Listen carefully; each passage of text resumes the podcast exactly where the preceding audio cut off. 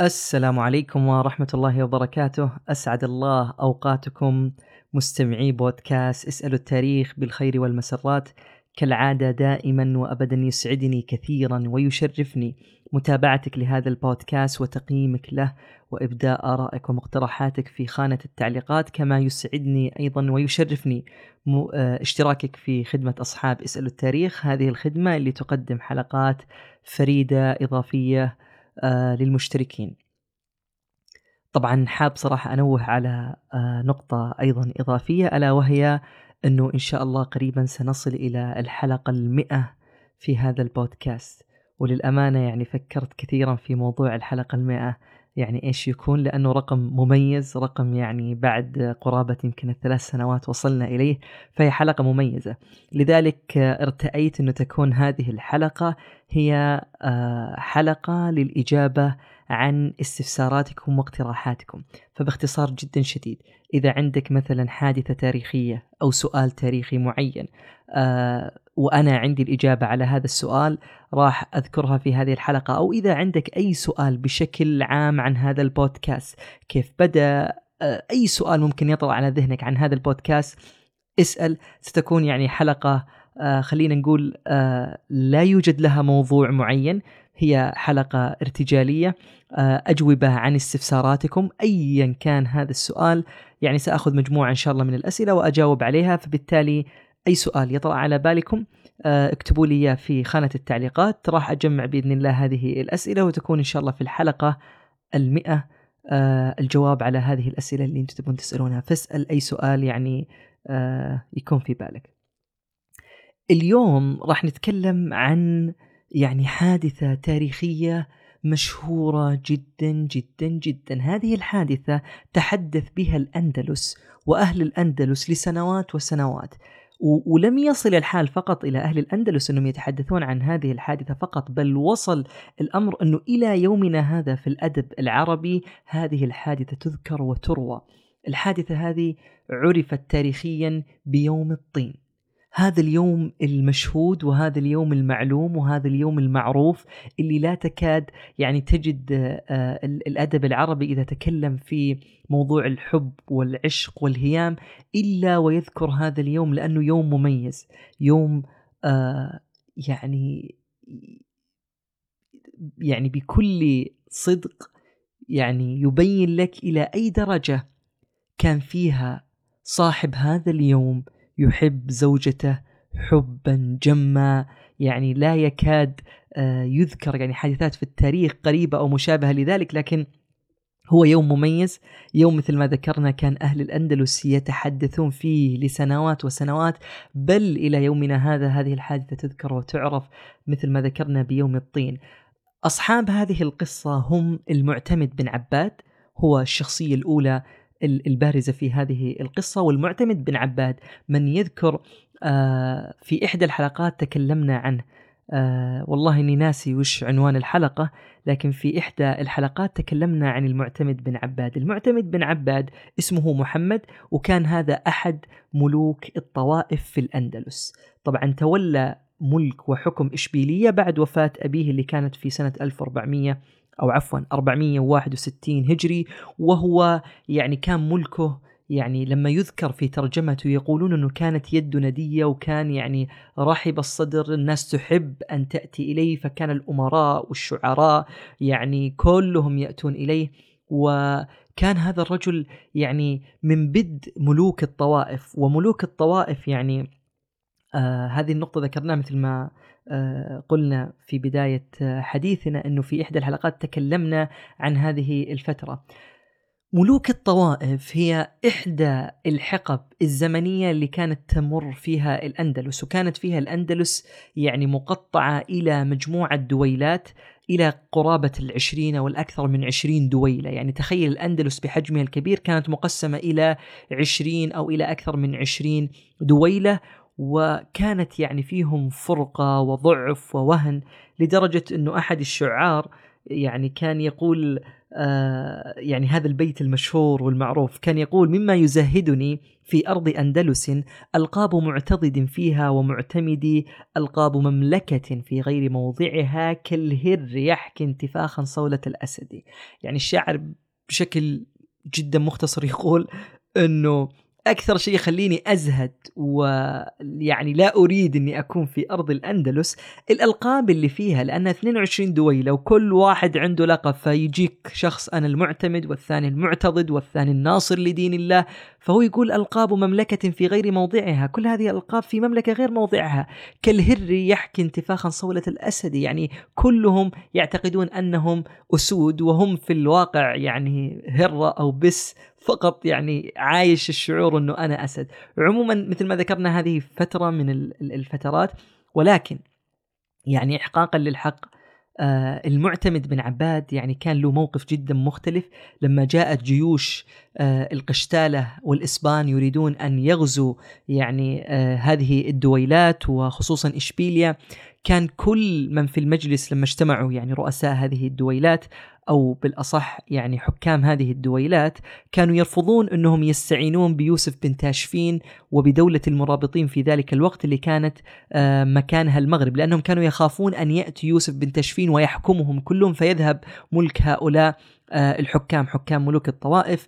ولكن يعني قيل له يعني في وقتها أنك سترعى الإبل ليوسف بن تاشفين، فقال وقتها المعتمد بن عباد كلمتها المشهورة على منبره أو بين هؤلاء، قال: لئن، يعني فيما معنى كلام لأن نسيت صراحة نص الكلام، لئن أرعى الغنم أو لئن أرعى الإبل ليوسف بن تاشفين خير لي من أن أرعى الخنازير لفرناندو أو إلى ذلك الملك الإسباني أو القشتالي في ذلك الوقت. فكانت كلمة تسجل في التاريخ تبين إلى أي مدى كان المسلم والعربي في ذلك الوقت لا يقبل الذل ولا يقبل الهوان كائنا من كان. فهو يقول إني أرعى الإبل ليوسف بن تاشفين هذا العربي خير لي إني أنا أرعى الخنازير لهذا القشتالي أو النصراني. فكانت هنا يعني هذا الموقف صراحة يسجل لبن تاشفين. طبعا إحنا يعني استطردنا كثيرا خارج الموضوع، لكن نرجع إلى موضوعنا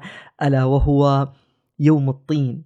كان المعتمد بن عباد ذكرنا أنه هو الشخصية الأولى. الشخصية الثانية هي اعتماد الرميكية، وهذه كانت إحدى الجواري تعرف عليها المعتمد بن عباد قيل مرة من المرات وهو في أحد رحلاته على النهر، فوجدها ووجد أنه هذه المرأة يعني كان منطقها يعني جميل، وكانت صاحبة ندرة، ويعني نوادرها كانت يعني مضحكة وكان فيها ملاحة، يعني كان سواليفها وكلامها كان جميل، وكانت يعني مثل ما يقال بلغتنا الدارجة يعني كان دمها خفيف، وأيضا كانت هذه المرأة جميلة جدا.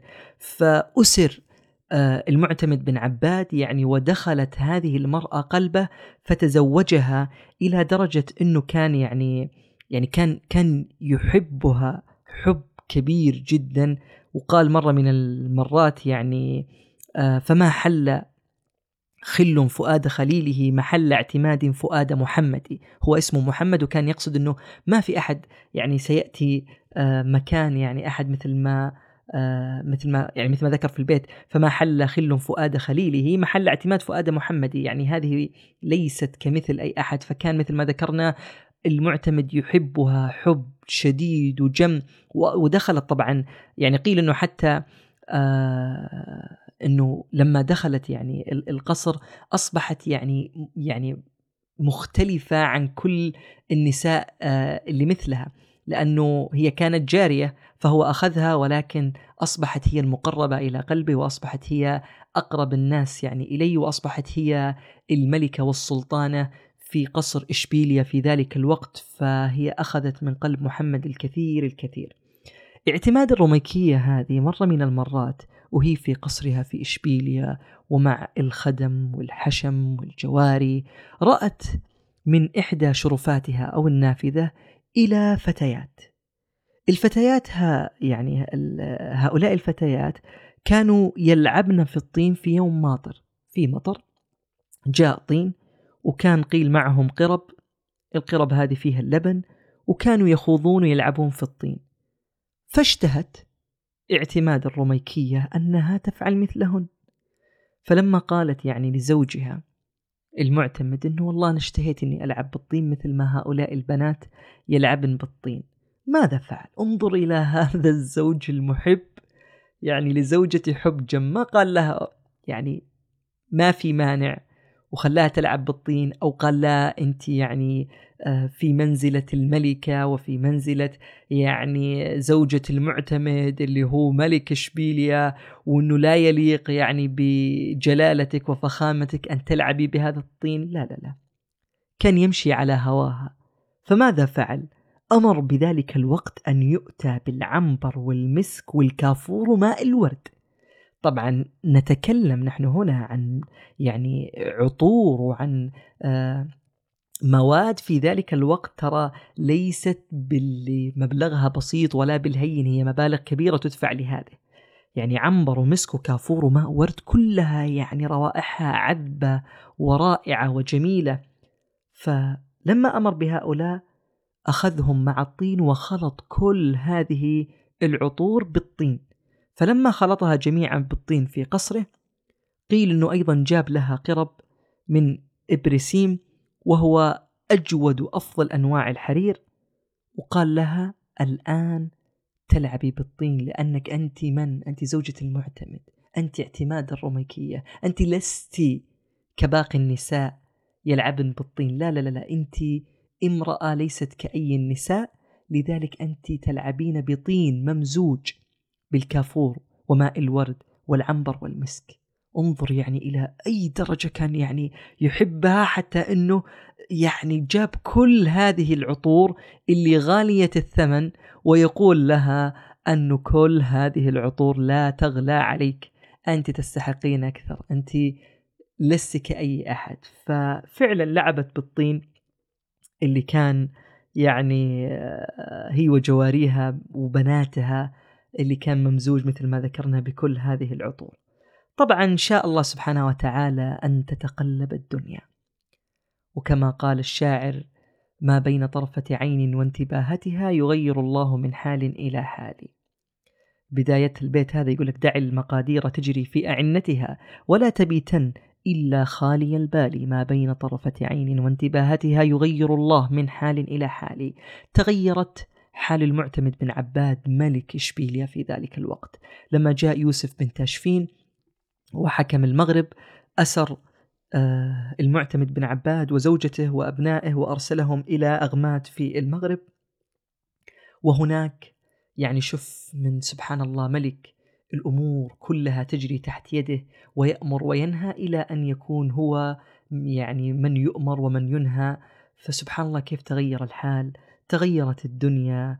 يعني رأى الفقر ورأى الجوع، حتى أنه بناته كان يغزلن يعني يخيطون حتى يعطون الناس حتى يأخذوا مبلغ يأكلون فقط فيه. تخيل ملك كان يعني هو يصرف وهو يعطي، ويأتون الشعراء والأمراء ويعطيهم ويغدق عليهم، إلى أنه ما يملك مال يعني من شدة الفقر اللي يعني صار إليه. فكانت حاله يعني جدا صعبة، إلى درجة أنه مرة من المرات وقع بينه وبين زوجته اعتماد يعني ما يحدث ما بين الأزواج، خلاف، وأنه العيشة اللي نعيشها الآن هي ليست ما كنا عليه من هذا الكلام. فمع يعني كلمة تتلوها كلمة تجرها كلمة أخرى، قالت له اعتماد: والله ما رأيت منك خيرا قط، أنا ما شفت منك أي خير. فقال لها: ولا يوم الطين. يعني لما قال هذه الكلمة، يعني أتمنى أن تستشعر الموقف، يعني مع الانفعال والزعل والغضب، بلحظة قالت له: والله ما رأيت منك خير قط. فمباشرة ذكرها ولا يوم الطين، حتى ذلك اليوم اللي كان أهل الأندلس كلهم يتحدثون فيه، اللي كان مضرب للمثل، اللي كان كل امرأة تتمنى أنها أن تكون مكانك، ويلعبنا يعني بالطين الممزوج بكل هؤلاء يعني أنواع العطور. فلما سمعت هذا الكلام استحت وسكتت وبكت واعتذرت يعني إليه. وطبعا يعني يجب أن نعلم أنه يعني الظروف في ذلك الوقت كانت جدا صعبة خصوصا للمعتمد بن عباد، يعني كان له قصيدة شهيرة يتكلم فيها عن تلك الحال واللي يعني وصل إليه. دخل يعني عليه بناته في العيد وأفطر على تمرات من بعد ما كان يفطر يعني فطور الملوك والأمراء، وكان بناته عليهم أطمار، والأطمار هي الثياب البالية الممزقة، وأقدامهم حافية. فهنا المعتمد بن عباد أنشد يعني هذا الشعر وقال: فيما مضى كنت بالأعياد مسرورا، فساءك العيد في أغمات مأسورا، ترى بناتك في الأطمار جائعة، يغزلن للناس ما يملكن قطميرا، برزن نحوك للتسليم خاشعة، أبصارهن حسيرات مكاسيرا، يطأن في الطين والأقدام حافية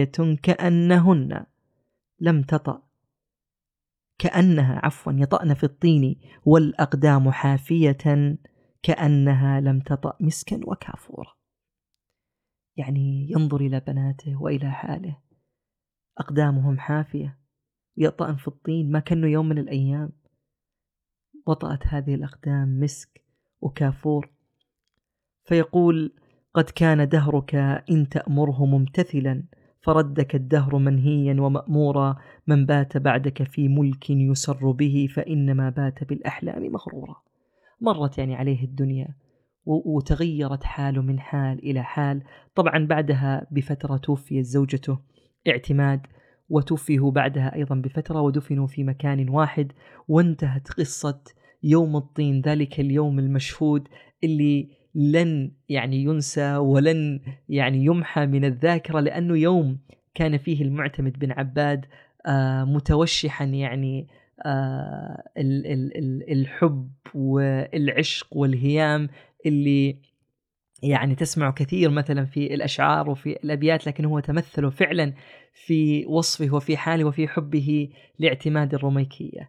إلى هنا عزيزي المستمع تنتهي هذه الحلقة. استودعك الله الذي لا تضيع ودائعكم، بخير في أمان الله.